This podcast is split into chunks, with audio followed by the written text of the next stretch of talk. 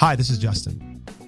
As a Christian, have you ever felt as though you are on parole or perhaps some kind of probation, where you've been released from prison, but now you need to do regular check ins with an officer? You need to keep the rules adequately and avoid doing the wrong things well enough to finally be set free one day and to finally be rid of doubt and to finally be rid of fear that it might not end well for you. Sadly, I think this is the experience for many in the church. And so today, John and I are going to talk about this about how Christians are not on parole, but in fact, Jesus has accomplished everything that's necessary for our salvation. That's what justification means. And to be justified is to be finally saved. We're, the, we're going to consider all of that from a reformed and biblical perspective today. We hope that's encouraging for you. And then in the Semper Reformanda podcast, we're going to touch on things like final justification and the writings of John Owen and what it is to be a fruitful Christian. Stay tuned. If you'd like to help support Theocast, you can do that by leaving us a review on iTunes and subscribing on your favorite podcast app. You can also follow us on Instagram, Twitter, and Facebook. Plus, we have a Facebook group if you'd like to join the conversation there. Thanks for listening.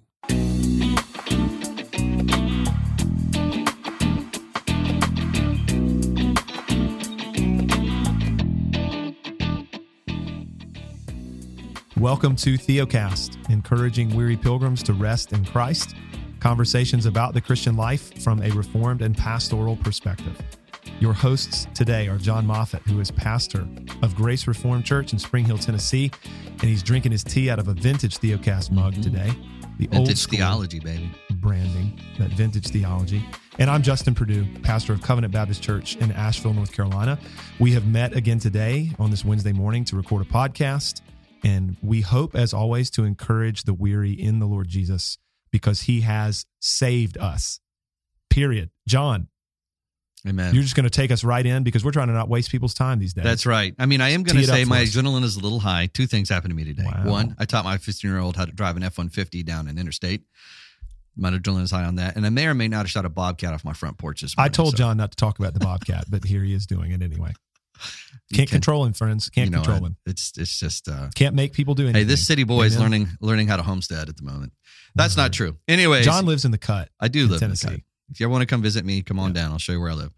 All right. So today is a fun conversation, mostly because Justin and I love talking about Christ and the gospel, and we are always stretching our minds to try and grasp the glory of Christ and sometimes to do that, you have to pull things, clutters off.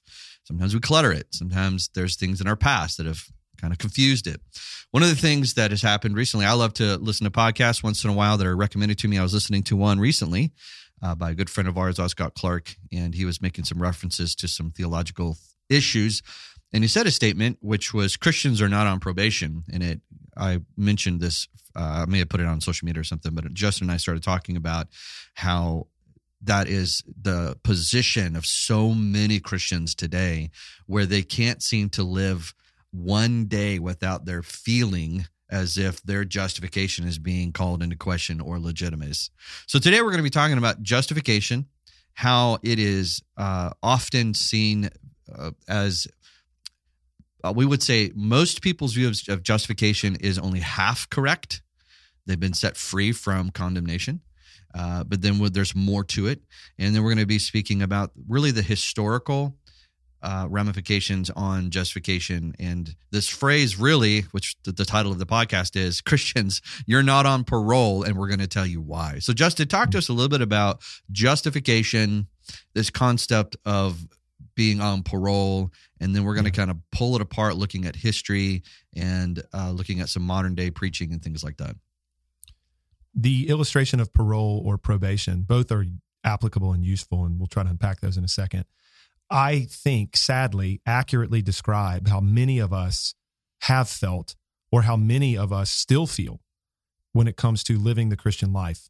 And this is because of some, maybe some misunderstanding and some confusion, but at best, some seemingly contradictory things that are said and then implied and out of one side of our mouth, we'll talk about justification in some good ways. And then out of the other side of our mouth, we unsettle the saints by talking about the Christian life as this project to vindicate oneself and prove oneself as legitimate. So, the illustrations of parole and probation quickly and how they apply well to what we're considering today. and many of the things, frankly, that we talk about on Theocast regularly. So, parole, many understand this principle, this idea.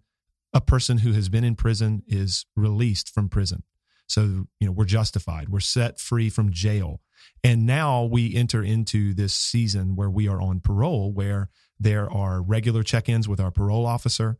There are a number of rules and regulations that we need to abide by. There are things that we need to be doing and rules that we ought not break. And if we break too many rules or we don't do the things that we're supposed to do, then we might actually find ourselves back in jail mm-hmm. and a prisoner once again. And I fear that that's how many people think about the Christian life or even have been taught to think about it. That at the moment of justification, they've been set free, they've been let out of prison. But now there are many things that they need to be doing and many things that they need to avoid doing. And depending on how well they handle those things, how well they perform, whether or not they break too many rules, people are concerned that what may end up happening at the end of all this is that they're going to end up back in prison facing the judgment of God again. They will have demonstrated that they are illegitimate. And what that does is we live our entire lives kind of looking over our shoulders, proverbially, and we live our entire lives unsettled and not resting because we're trying to constantly prove and validate our release from prison. And the the probation illustration is also useful because it's it, it communicates the same thing because it's this I think overemphasized off-centered perspective on time will tell. You know, mm-hmm. trust Christ, be baptized into the church, time will tell. Christians through history have talked this way and that's fine, but I don't think they mean what we often take that to mean as though, yeah, you're in right now, but we're not really sure you're really in, like really, really in. And so your life is going to be the validation project. It's going to be the thing that will prove or not that your being united to Christ was, in fact, legitimate and genuine. And the reason why this is unhelpful, if I was going to reduce it down in a nutshell, is that I do think it communicates a misunderstanding of what justification means biblically, historically, and theologically. And we're going to go there. But then I also think what it is, is a great example of putting the cart before the theological horse, mm-hmm. uh, where we have inverted a relationship that ends up producing a lot of harm and ends okay. up producing a lot of doubt and wrestling and fear. And I think actually hinders real Christian sanctification and genuine Christian living and turns the gospel into this quasi conditional covenant of works type thing mm. where we need to be doing a bunch of stuff, maybe not to save ourselves on the front end, but to certainly validate, prove, and maintain our status before the Lord. And that's problematic. So, yeah. John, I think now would be a good time where we can turn to justification and think right. about what it is biblically and historically mm-hmm. and theologically. That's right. And the evidence of what you're talking about, Justin, is we're going to see here in a minute, just so you, you you'll know where we're going. We are going to look at some theological movements and modern day preaching that has influenced this. Most people's perspective of the Bible is it's a story of what God did to get you cleaned. This mm. is what hmm. we're going to talk about now. Mm. Then the rest of it is an instruction manual on how to keep yourself clean until he returns. Because mm. if you don't keep yourself clean enough, well, then you're not getting in and that's that probationary period mm-hmm. we're talking about. And so justification for most people is is just as I've never sinned. So God cleans the slate. He removes the condemnation. You're no you're no longer beneath His judgment, and uh, He's set you free. Right? It's like well you're you're out. Good job. You, you believed, you put your faith in Jesus, you got out of condemnation, you're not going to be in prison in hell anymore. God's no longer angry with you. Now, here's what you need to do to keep God off your back. And here's how you check in and these are, these are some rules for you to follow. And those these things can look different i mean uh, throughout the ages. This is where i'm going to get myself in trouble but i've done a lot of work on this so i'll put this some links down below. But this is where spiritual disciplines work hand in hand with this type of just view, uh, view of justification right? and view of salvation yeah. Right. So your justification is the cleansing part and your spiritual disciplines is the parole officer giving you what it is that you need to be doing to one verify you are no longer going to return back to what puts you in prison and that you're going to be progressing in your life so mm-hmm. you are then given fleshly works to do, things that you are to do. And if you don't do them to a certain level and you don't have a desire to do them, I've literally had people tell me that if you don't have a desire to read your Bible every day for whatever long periods of time, you should question your salvation. And those are types of uh, disciplines. And I would even say it this way the confession, the uh, London Baptist Confession, makes a very important observation about scripture in chapter 16 on good works point 1 it says any works that are not instituted by god are not good works and they are not to be seen as good works. And good works meaning god institutes them they said they're good for the, his glory and the benefit for the believer. And so we can turn spiritual disciplines and use it and turn it upside down. Here's the problem okay the problem is that view of justification is not a biblical view. It's only half true. You took half the truth of justification and then you added another part to it that is not biblical. The second part of justification is an accounting term, right? So it means that your debt that you owed has been paid, but there's still requirement for you to be accepted by God as righteous. So to be fully justified, it's not to be set free from debt, but to be fully justified means to be set free from debt and have full righteousness. So what are we told? That when Christ's life, it's his act of obedience. Active meaning passive is what was done to him on the cross. And active, his suffering his whole life. Right. right. Active would be him obeying the law perfectly. And that is told, we are told that that is given to us. The technical word, if you're new to this, is called imputation. It's imparted to us.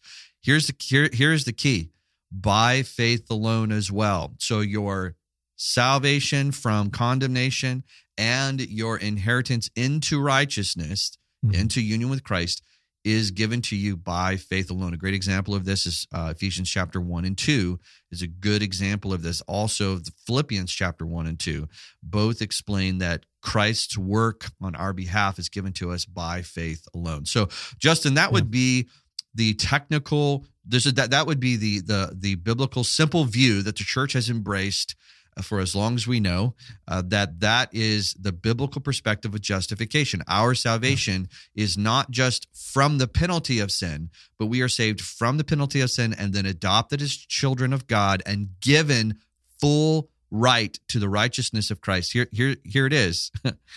By faith alone, you do mm-hmm. not earn the righteousness of Christ. Yeah, in justification, what God is doing is He is declaring unjust people just. That's right. Through what you just said. Not Our sinless. Debt, not sinless. We are declared just. Just. We are declared righteous. And we're done, that is done by God, just as you described. The penalty paid by Christ, it is as though we've never sinned. And the obedience of Christ, the fulfilling of the law and righteous requirements, it is as though we did and have done all the good works of obedience that Jesus did. So we've been given, to use the biblical illustration, we've been given his clothes, right? We've been given his righteousness to wear. It's like Matthew 22, 1 to 14 in the parable of the wedding feast, mm-hmm. where you, there's a wedding garment that's required, right? And there's a man in the wedding feast who's wearing his own clothes. He's wearing his own righteousness, in other words. He's coming in his own merit. He's the one who's hurled out on the street. The other people who are wicked, we're already told, are there because they've been given wedding garments to wear. And so that is what justification is. It's that it, it is as though we've never sinned and it is as though we have done all the righteous things that Christ has done. And what does that mean for us is really the question. I think some of the confusion, John. Hey, Justin, we, can I throw one more illustration yeah. in there?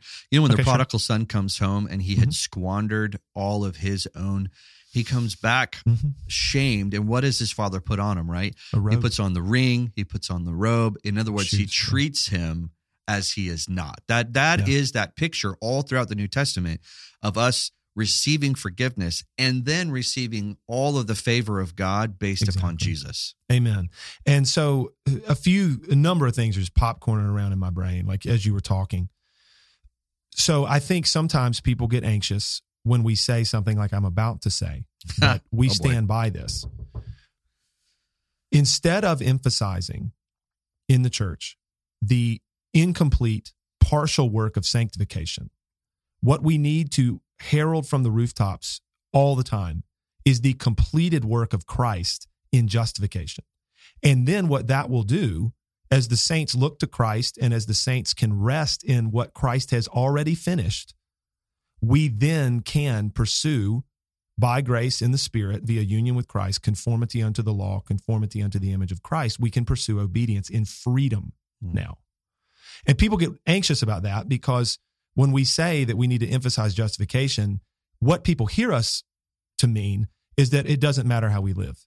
And we've tried to deal with that in a number of episodes, even recently. Of course, it matters how we live, but what we're trying to do here is to speak like the apostles wrote. And we've got an episode we we plan anyway to record next week where we're going to think about how the apostles wrote to the saints. That's right. And so if this is of interest to you, guys, doesn't it matter how we live? Yes, it does. The apostles thought so. We think so. And at the same time, one need not clutter up the gospel and confuse justification in order for that to be the case. That's right. So that's kind of a, an aside. That's coming next week. Yeah. So how we want to talk, John, I think in this whole this whole thing, how we want to talk to the saints is the way that the apostles wrote. For example, First John chapter 3 and verse 1, John writes to Christians who have been bombarded by a whole host of things, but he says to them, "See what kind of love the Father has given to us that we should be called children of God, Hmm. and so we are." He talks with language of certainty. We are children of God. Not we might prove ourselves to be, but that we are, and then we live accordingly.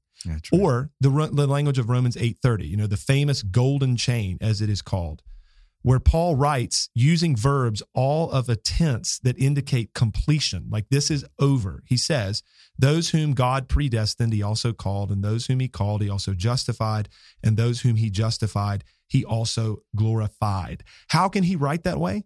He can write that way because redemption is over. Mhm. It is finished. Jesus saw to that. There is nothing left to be done. All we do is receive what has already been accomplished. Amen. And that is the language of justification. That's the language of the gospel. It's the language of the apostles. And that is what actually sustains and propels the Christians, uh, the Christian in his pursuit of love and good works. That's right. Yeah. I'm going to add one to that. Uh, Second Peter 1, verse 3 His divine power has granted to us all things that pertain to life and godliness. And I think he means life in the new life, like regenerated birth, life and godliness through the knowledge of him who called him. And what's interesting is he keeps going through it and he says, Well, how do you know this to be true? By Mhm. his, by which he has granted to us his precious and very great promises, so that through them you may become partakers of the divine nature. Whose promises? God's promises, not yours, having escaped from the corruption that is in this world Hmm. because of sinful desires. For this very reason, make every effort to sup. And he goes on to talk about good works, which we'll speak of next week. But the Yeah. point of it is, is that everything you need for your justification has been granted to you by God, right? Your forgiveness into life and your godliness, which is the, the part of righteousness that is required to you. Here's what's interesting about what James is saying it's yours not to be earned it's yours it's there he, he's given it to you and it's really hard for us to hear that language because justin we live as creatures who want to uh, feel validated we want to feel as if we can claim some type of control over what's happening uh, but yeah, I know. I think the greatest illustration that even Jesus uses is that you and I didn't have any type of control who we were born by. Yeah, and uh, but yet we want to somehow say, no, no, I I chose the parents that Mhm. that, and it's it's just not. It doesn't work that way, and it's so it, it it goes with justification is that when we look at the promises of God, the promises are always stated: you are cleansed and you are clothed by God's power. None of it is by your power. Yeah. I, I, And- it- go ahead. No, you good? Yeah. Okay.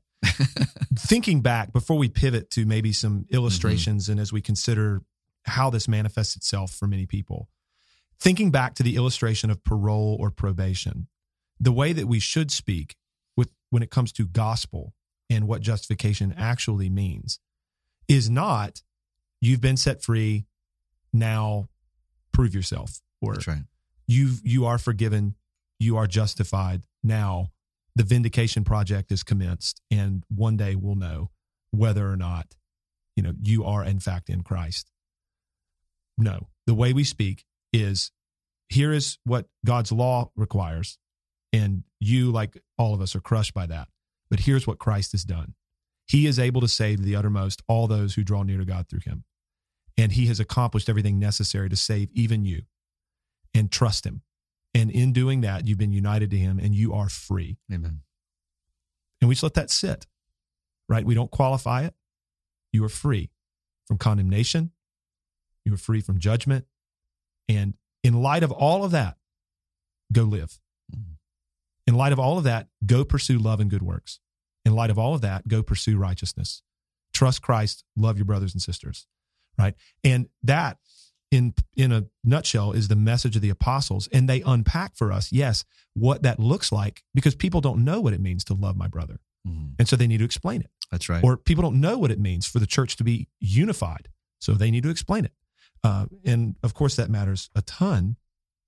But really what we're getting at in so much of this conversation is what is the emphasis Mm. in the church? What is the emphasis in preaching? What is the emphasis in terms of the tone and the tenor of the christian life i, oh, I love the old word tincture. You know it's a, a word that implies like there's a little bit of tinting right? Like it's like water and a little drop of food coloring. And it just kind of colors and flavors the whole thing. What is that in in the church and in the christian life for you as you sit here as a listener? How have you been taught? Hmm. what is your understanding?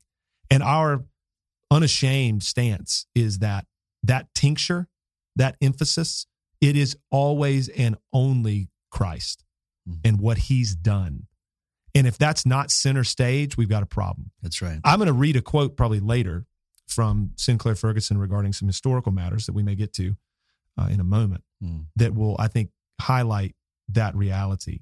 But John, why don't you take us into ways that this shows itself? You already mentioned disciplines earlier. Yeah. You got that. You went there. Mhm. Anything else to say about that, or maybe we think about some other A little bit. I know I kind of threw that out there as a bomb drop if you've not heard this, but spiritual disciplines within the church history is not been the way in which uh, the church has understood spiritual growth and nor the application of it. They tend to be very individualistic and they tend to be for validating purposes.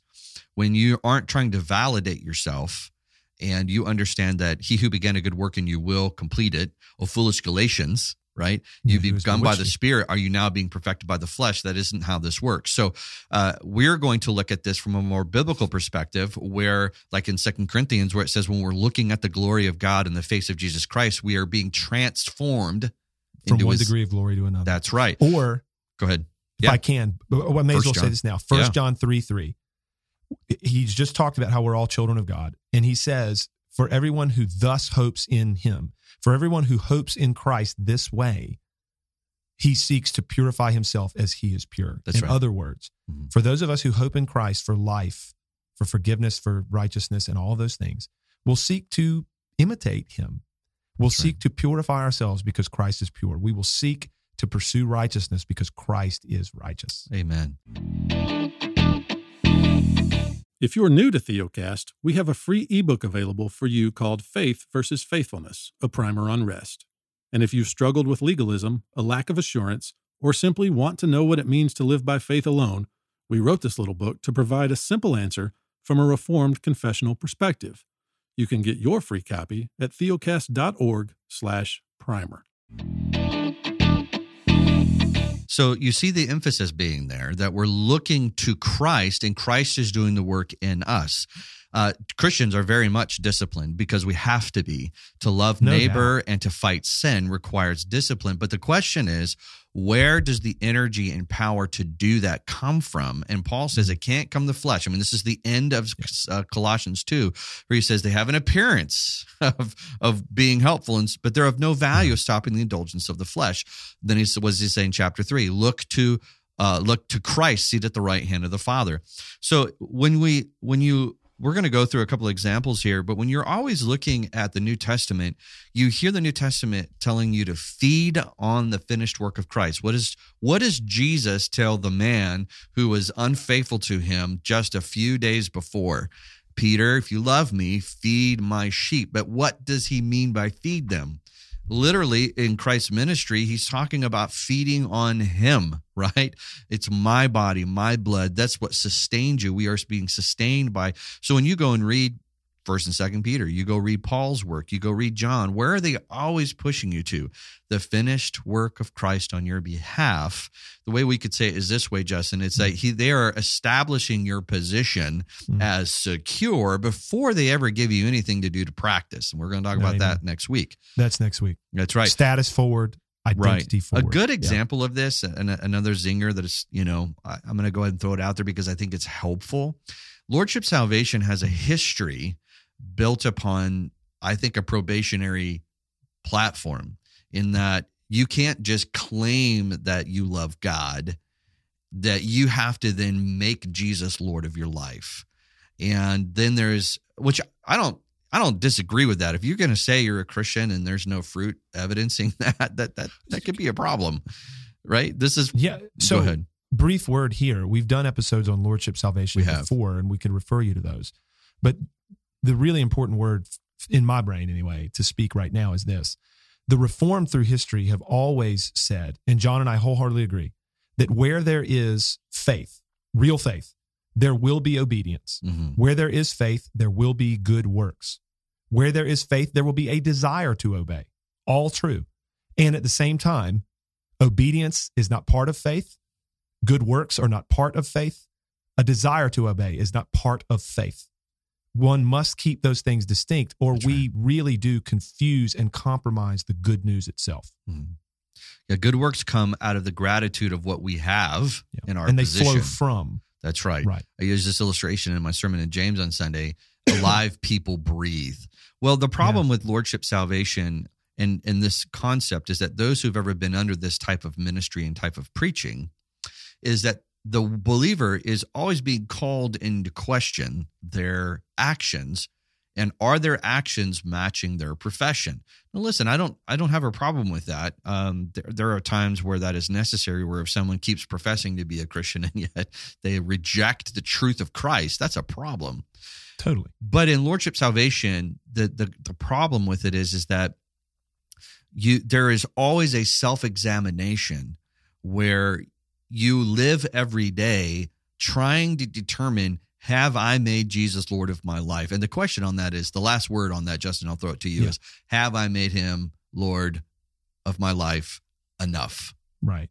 And you're going to demonstrate that through these various ways. I think my biggest hang up here, biblically and theologically, with this whole thing is that lordship salvation is one way this occurs. But in this whole principle of parole or probation, what we're effectively doing is instead of communicating what we said earlier that's biblical, you are a child of God, you are justified, you are saved because of Christ. Trust him and now live and love and pursue righteousness because it's good. Hmm. Rather than talking like that, we talk in such a way as though, yeah, you've been set free. And now you need to go about the work of doing this in such a way where there might come a time in the future. It's not it's not this. Like I do think we we can rightly say that our profession of faith in Christ will be vindicated over over the course of our lifetime. It will be and God will see to that. Mhm. Okay, that's true. But what we do is introduce a lot of doubt into the equation about what's going to happen at the end. Mhm. We say, yeah, you're set free, and now one needs to go about the vindica- vindication project. And the implication is the, the future and how this will end is uncertain, that's right right? And that uncertainty bit is really what we're driving at right now because there's this doubt in the Christian's mind, and the church doubles down on it that you might end up being lost. You might end up not being j- justified and raised incorruptible in the end because you will have not done this adequately. You will have not done your part. And of course, people will backpedal on that and say, well, if that's true of a person, then they never really were a, a Christian and all, and that's fine. But rather than talking in these ways of, yep, there's going to come, you know, a reckoning and it might not go well for you, we should say, no, Christ has saved you. Now live in him.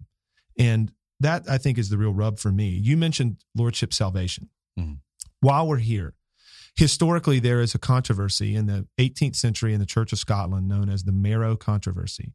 And we don't have time to explain all of the context and everything that was going on there. It was around a book written in the 17th century called The Marrow of Modern Divinity. And there were a number of men in the Church of Scotland in the 1720s or so who were referred to as the Marrow Brethren because of their appreciation for this book. Mhm. There was a rural presbytery, the Auchterarder Presbytery, in which there was a question for ministerial candidates that was worded effectively this way Must one forsake sin in order to come to Christ? Now, I fear, John, that many of our contemporaries in the Lordship camp and many of our contemporaries in the, the Calvinistic evangelical church would maybe answer that question yes Mhm. a person must forsake sin in order to come to Christ in faith savingly. Our answer to that, and the Marrow brethren, as they were known, their answer to that question is no. We, if we need to do anything, then we cannot come to Christ. But in fact, what we need to do, we don't need to do anything. We trust that Christ is able to save all those who draw near to God through him Amen. period. Right. And then from that, all this other stuff flows. So I'm going to just read a, a quote. This has everything to do with preaching. This has everything to do with that emphasis thing that we were talking about. Where is the emphasis in the church? Mhm. What is the lifeblood of the church? So listen to Sinclair Ferguson's words from The Whole Christ. He says, Is it obvious to me and of sermons I, excuse me, let me just start over. It is obvious to me and of engrossing concern that the chief focus, the dominant note in the sermons I preach or hear is Jesus Christ and Him crucified. Hmm. Or is the dominant emphasis and perhaps the greatest energies of the preacher focused somewhere else, perhaps on how to overcome sin or how to live the Christian life or on the benefits to be received from the gospel? All are legitimate emphases in their place, but that place is never center stage. Mhm. Close quote. Very helpful. He goes Yeah. on to say, the warrant of faith in Christ is neither knowledge of election, nor a conviction of universal redemption, nor is it a sense of our own sinfulness. It is that Jesus Christ is able to save all those who come to God through him, since his is the only name given under heaven whereby we may be saved. Mhm. Christ himself is the gospel. And that's all we are saying That's right. is we need not qualify this thing That's right. for people to come on the front end and we need not throw all these qualifications on the back end to say well you need to have done all these things and you need to do all these things in order to be in christ because we have put the cart before the theological horse Yeah. in doing so Well, we have history now on either side where you have this uh, good word as a punctiliar time, right? There's a period of time Yeah. where you get you are dead and now you're alive. Mm-hmm. And when we're looking at that, the debate is, well, did you do what was required to become alive? And now are you doing what's required to prove you're alive? Mhm. And neither of those are biblical concepts. Being dead is true. Uh, if you want to do the law to live, do this and live, sure, you can try and do that, but no one is able to. This is why Christ was the only man to do that. Um, I what I've uh, been obviously been preaching through James. It's on my mind, uh, but there's a couple of passages in James and in First John. I'm just going to read this to you. James is dealing with. He's in chapter two, so he's already dealing with some issues with the church and he's he's established their faith. We'll look at this next week. But I just listened to this phrase, Justin. He says, "So speak and so act as those who are be, are to be judged under the law of liberty." You know, it's a it's almost an oxymoron. He's saying you can't be judged under the law anymore. So Mhm. live like that. And what he means is the way that you talk and the way that you act is a reflection of what you are. Exactly. It is not a reflection to prove what you are. He's like, you Right. are this. So speak and act that way. Another great passage is of First John, and we use James and First John all the time to beat people up. But listen to the hearts of these pastors. This is First John four seventeen. He goes, by this. By this love is perfected with us so that we may have confidence for the day of judgment, because as he is, so also are we in the world. Wait a minute. As what? As Christ is, so we are. There, there is no fear in love, but perfect love casts out fear. For fear is to do is uh, I'm sorry. For fear has to do with punishment, and Mhm. whoever fears has not been perfected by love. Again, what is he doing? He is he is he is dealing with an issue of obedience in, in John, but what is he first doing? He's making it very clear that one is not justifying themselves and one is not proving their justification. I think it's so important here that we that Justin, it's so easy to collapse these two. This is a whole law gospel thing too. Mm-hmm. If you've not heard our episodes on law gospel, the one we just did a couple weeks ago on law gospel and sanctification, you should go back and listen to it. But when you don't understand gospel, gospel is you are saved, sanctified, and glorified all by the work of God on your yeah. behalf. It's really important. And next week, we're going to explain this whole idea of progressive sanctification. Mm-hmm. Stay tuned for that. But for Word. the sake of today, I think it's important for us to realize that the Christian life is in a position of resting. I mean, Jesus mm-hmm. literally said, Come to me and find rest. And what's interesting is that the promise he says your soul which is weary mm-hmm. it's no longer it's being what is it being infused with it's being infused with him so that when you go to carry this burden it's a light burden and it's not a burden of proof but no. it's a burden of loving one another so all of good works are flowing away from your salvation because of yeah. who you are paul says it like this in philippians 2 right work out your salvation for for he is at work in you Right. I mean, we seem to not quote that next passage for whatever reason. Right. We talked about the tree and the fruit illustration last week. We even mentioned a little bit of the body and breathing. And I think those are helpful because we all understand the reality that you're ill highlighting right now that our obedience and our Christian living flows out of the fact that Christ has accomplished everything. And we can't invert that relationship. Way one way I might put it that's different this week is I think we often take things that are fruits of grace like mm. repentance, obedience, right? And turn them into qualifications for grace. Mm. And that's very unhelpful in the church. And we do that not just on the front end, you know, in terms of regeneration or conversion, right? But we do that in an ongoing way, retroactively, right? Like one needs to be demonstrating all of this in order to prove that one has, in fact, you know, received grace. And it's like, well, uh, rather than so- talking in all of this again, you might you might not be, and and you might one day face a judgment and all of these things. It would be better to say, you have received grace purely because God is gracious. Mm. You've been justified on account of Christ alone. You've received all of this by faith, and now you are born again and united to the Lord Jesus. And in light of all of that, you're going to live life in the community of the church and pursue righteousness and love. And now go about the business of doing that. And guess what? We're going to watch over each other and we're going to try to protect one another.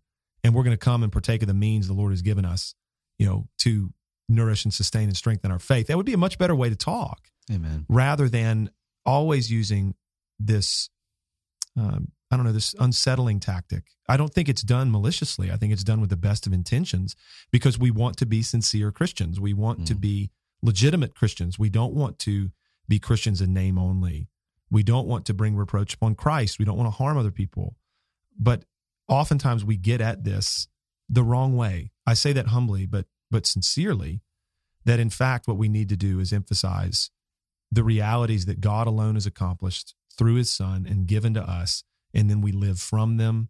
We're not chasing after something, and we're not living with this uncertainty that it might not end well. We know we're secure, and that affects how I live today. Amen. Yeah, be strong in the Lord and in his might. Uh, not be strong. I, I just got to read this paragraph. I think we read it yeah, last time, but please. I think it's helpful. This is from London Baptist Confession, chapter 16.4. It says, uh, Those who attain the greatest heights of obedience possible in this life are far from being able to merit reward by by going uh, sorry by going beyond duty or to do more than God requires. Instead, they fall short of much that is their duty to do. And the point of it is is that what's what's sad, Justin, is the works that we think are adding to this parole, this probation. Mm-hmm. God looks at it and goes, those are not acceptable. Yeah. they have it, to be under the righteousness of Christ. Yeah. It it is very different to say those who have received justification, those who have received grace now live this way mm-hmm. versus saying live this way in order to pr- to prove that you've been justified and to prove that you've received grace. Mhm. The the former is apostolic, the latter is not That's in terms of how we talk. And yeah, we're going to have another episode next week related to these issues. That's right. And so if today has sparked some thoughts in your mind and, and has piqued your interest, then tune in again next week. I would also refer you back, John, kind of already did this. The episodes that we've already released this year, a couple of them are very applicable in this too. Clearly, this vein is definitely in our minds and in our hearts because we keep kind of turning this diamond slightly each week and thinking about the law and the gospel and sanctification, the Christian life and justification and how we do this. And I think these things drive at the heart of rest and they drive at the heart of why so many of us feel exhausted and afraid and have felt that way for a long time and I have mean, struggled just to. I know you're closing this down, but just That's to fine. add to that, and we can talk about what we'll talk about in the Semper Reformanda podcast. But Yeah. you know, Justin, there's no, I have no greater desire than Christians be as effective as they possibly Amen, can. Right? And, how does that occur, John? That's right, by resting in Christ. And what I mean by effective, people hear me say that and they think, oh, effectively proving they're a Christian. No, I want you to rest in the sufficiency of Christ and so act and so talk as one who lives under the law of liberty. Uh, or we'll talk about this next week. But when James says, What good is it, brothers, if you say you have faith and not works? The point of Mm-hmm. it is, I want you to be effective in evangelizing and caring for the law or caring for the brothers and sisters in Christ because that's what we've been called to do. Yeah. But we spend so much time trying to prove ourselves to God. And God says, Dear child, I already proved myself to you, and you need to accept that promise. Mhm. Over to you. No, amen. So we're headed over to the Semper Reformanda podcast, or if you hear us say SR, that's what we mean. It's an abbreviation because we're cute like that, I guess. uh, and it's just more efficient. Um, so that's a second podcast that John and I record every week for our members, people who have partnered with Theocast financially, but also have just partnered with us to see this ministry and this message mainly Mhm. uh, spread as far and wide as possible. We all have been affected and set free and have found rest and are fighting to rest, frankly, in the Lord Jesus and what he's already done for us. And we try to love and encourage one another in the Semper Reformanda community. The app that we have helps facilitate some of that. And so check that out if you're interested in Semper Reformanda and how you could partner with this ministry and get to know other people who are wrestling with the same things you are. You can find information about SR over at theocast.org. What are we John talking is about? making gestures at me. what are we talking about? I know. Oh. I'm getting there. but in this podcast that we're about to record, John and I are about to talk about something called final justification. And if you don't even know what that is, you should tune in. Very briefly, we're going to be talking about how there are some who will say that we are justified by grace alone through faith alone in Christ alone.